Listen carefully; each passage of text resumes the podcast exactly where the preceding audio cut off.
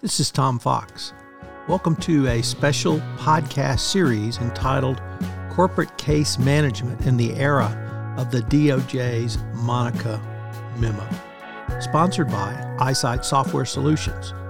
Over this five part podcast series, I will be visiting with Jacob Fichtner, Director of Partnership Development at iSight. In this series, we consider how the Monaco Doctrine and the Monaco Memo have impacted compliance in several key areas around investigations. In part one, we take up the speak up culture. Part two, strategic triage. In part three, ethical investigations. In part four, the fair process doctrine. And in part five, how data drives prevention. Over this series, we will not only detail the changes brought by the Monaco Memo, but how compliance professionals can respond to these new challenges. First, a word about iSight. Uncover, investigate, and prevent incidents and misconduct. iSight is a powerful case management platform that streamlines your investigative processes so you can focus on prevention. Recording incidents, responding consistently, and collecting data means messy spreadsheets information over multiple systems, and wasted time.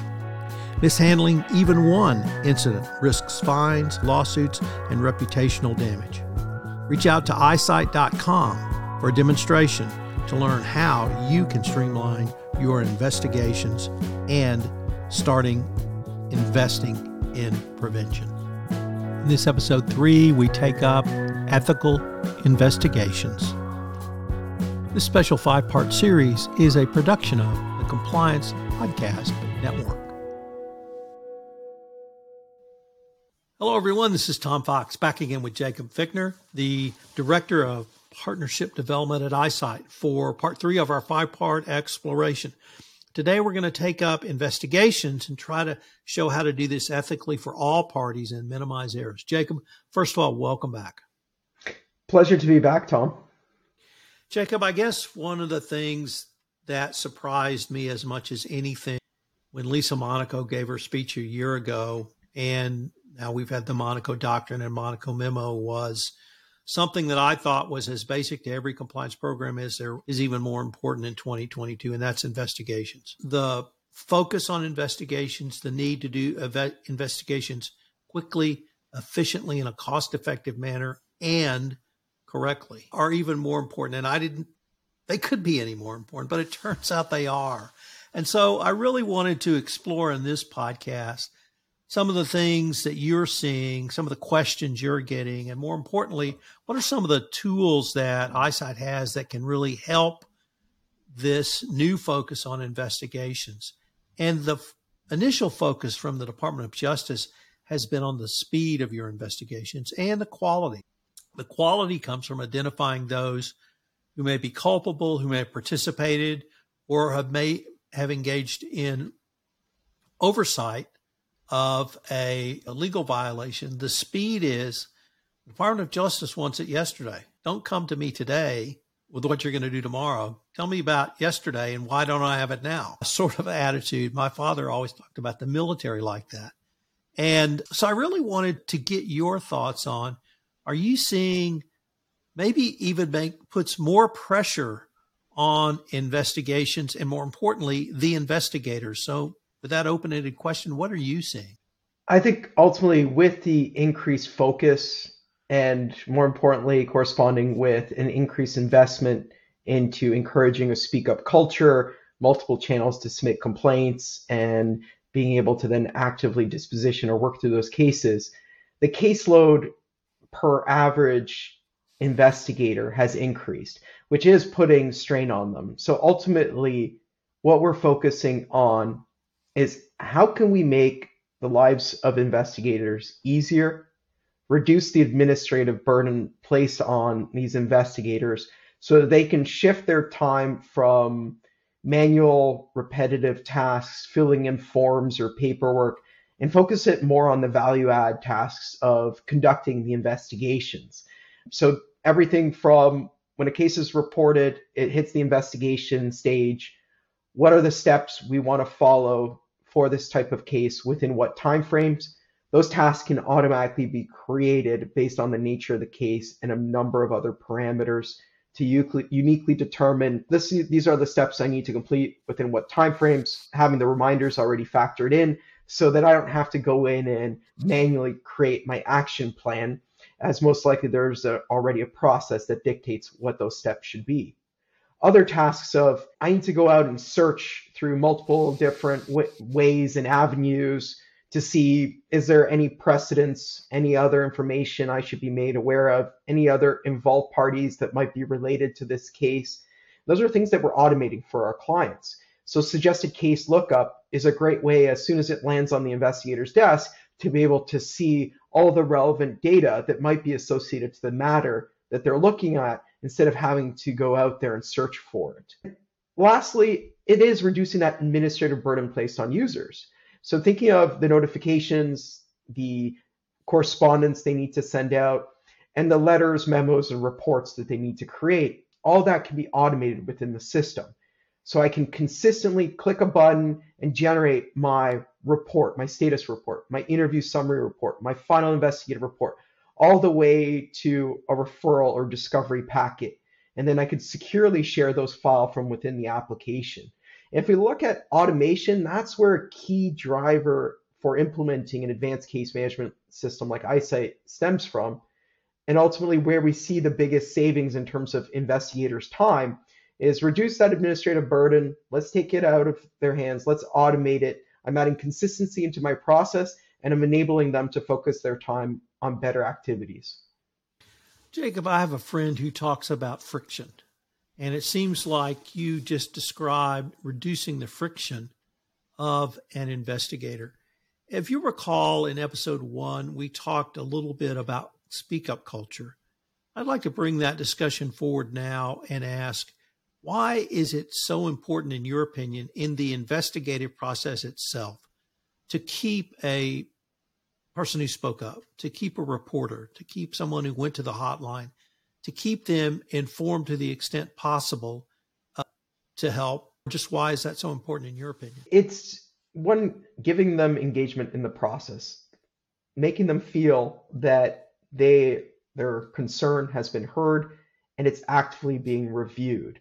Because ultimately, what we've seen is that if you silo the information, you cut off the reporter completely from any update, things tend to escalate in terms of their stress level. They start complaining internally more, potentially looking at external complaint avenues, where if you have a process that reduces the friction for both your investigators and the complainant, it's less likely that the entire matter will escalate to additional steps. And ultimately, our goal is to resolve these issues as quickly and as efficiently as possible. We had one other concept that's more a little more legal theory, but it's something that's near and dear to my heart, and I'll explain why in a minute. And that's the fair process doctrine. The fair process doctrine says if your process is fair, people will more tend to accept an outcome they didn't want. So that and that process that doctrine came out of the world of labor arbitration, which my father did for many years. And that process was that a union and management who had a dispute would go to an impartial umpire who would make the decision. And that because that umpire was deemed to be impartial, both sides would accept that decision more readily than if it was something else. And I find that to be a highly persuasive argument of why you should keep reporters informed. And you really hit on something else that doesn't get said enough, which is if they become frustrated, that's when they start to look for outside avenues to report i.e., regulators, i.e., the New York Times, the Wall Street Journal, other avenues that a company does not typically see in its best interest. Under the SEC reporting requirements, there's a 120 day limit from date of report to company finishing their report and deciding whether to self disclose or not. In the corporate world, 120 days is about that long from my experience. And so the need for speed in this process is incredibly important, but it's also important because of the, what you raised with the reporter, with the complainant, to keep them invested in the process. And if you can keep them invested in that process, and that process is fair, they're more likely to accept a result that they may have not wanted or even disagreed with. Now, let me wrap that up in one more thing. In June of 2020, the U.S. Department of Justice, in their update to the Evaluation of Corporate Compliance Program, said that the CCO is the head of justice and fairness in a company. And it, it, from my perspective, that justice and fairness is also wrapped up in this process so that it's one more way a company can point to its overall corporate culture to show we're incorporating the concepts you have said are important, which is justice and fairness. My articulation of the fair process doctrine, does that kind of square with what you're actually seeing out in the real world? That's exactly it. Ultimately, when we look at a lot of challenges that clients articulate when they first start working with us, one of them is consistency, transparency, and an open process. So when we look at consistency, it's we have a process in place, we're going through the steps, and are we consistent consistently applying either our outcomes or disciplinary actions? And that all starts from the assessment process. And that's where we have a consistent assessment process to be able to triage cases when they come in, being able to factor in things like do we have the right team or what team should work on it? Is there any conflict identified with that team? an example, like if I'm a named party within the case, I probably shouldn't be part of that team. Those are things that can be automated within an application like iSight, where I'm automatically added to the denied list. If there's any conflicts, you can add those individuals to the denied list. If it's particular nature, like we have an allegation against a senior executive, we might not have the skill set in place to be able to track that investigation impartially. And those are things that during the assessment process can be factored in so that if I need to loop in external counsel, I can do it early on in the process and it's all audited and documented. We reviewed the nature of the assessment. Here's what we need to do. Here's what we followed. And it's all part of the audit trail within the case. And the same process applies to the investigative process. When we look at the steps, what steps do we take? How long should they take? And ensure that they don't fall between the cracks. Let's send out those ticklers, those reminders that this task is become uh, is about to become overdue. Because the worst thing is, we said we would follow up within two weeks, week three, week four, and that stakeholder sitting there is, am I ever going to get an update? Did I just submit a complaint and they didn't do anything with it? And that's again where the likelihood of them looking at other avenues. Jacob, you had an insight that, frankly, I thought that's really not an insight. Everybody knows that. But the more I thought about it, I thought we never talk about that, which is have your decision makers ready. And the reason I think we don't talk about it or it's not talked about enough is that typically in a business, executives have lots of things going on. Amazingly enough, legal and compliance is not always on their top of mind. And so I really want to explore that about how the iSight tool and system really helps keep the decision makers who may be outside the legal department, outside the compliance department, have but have investment in the final decision, have them ready to make that decision, giving them the information they need to read or review or assess, but having them ready to do something that may not be part of their day job, or at least not the business part of their day job.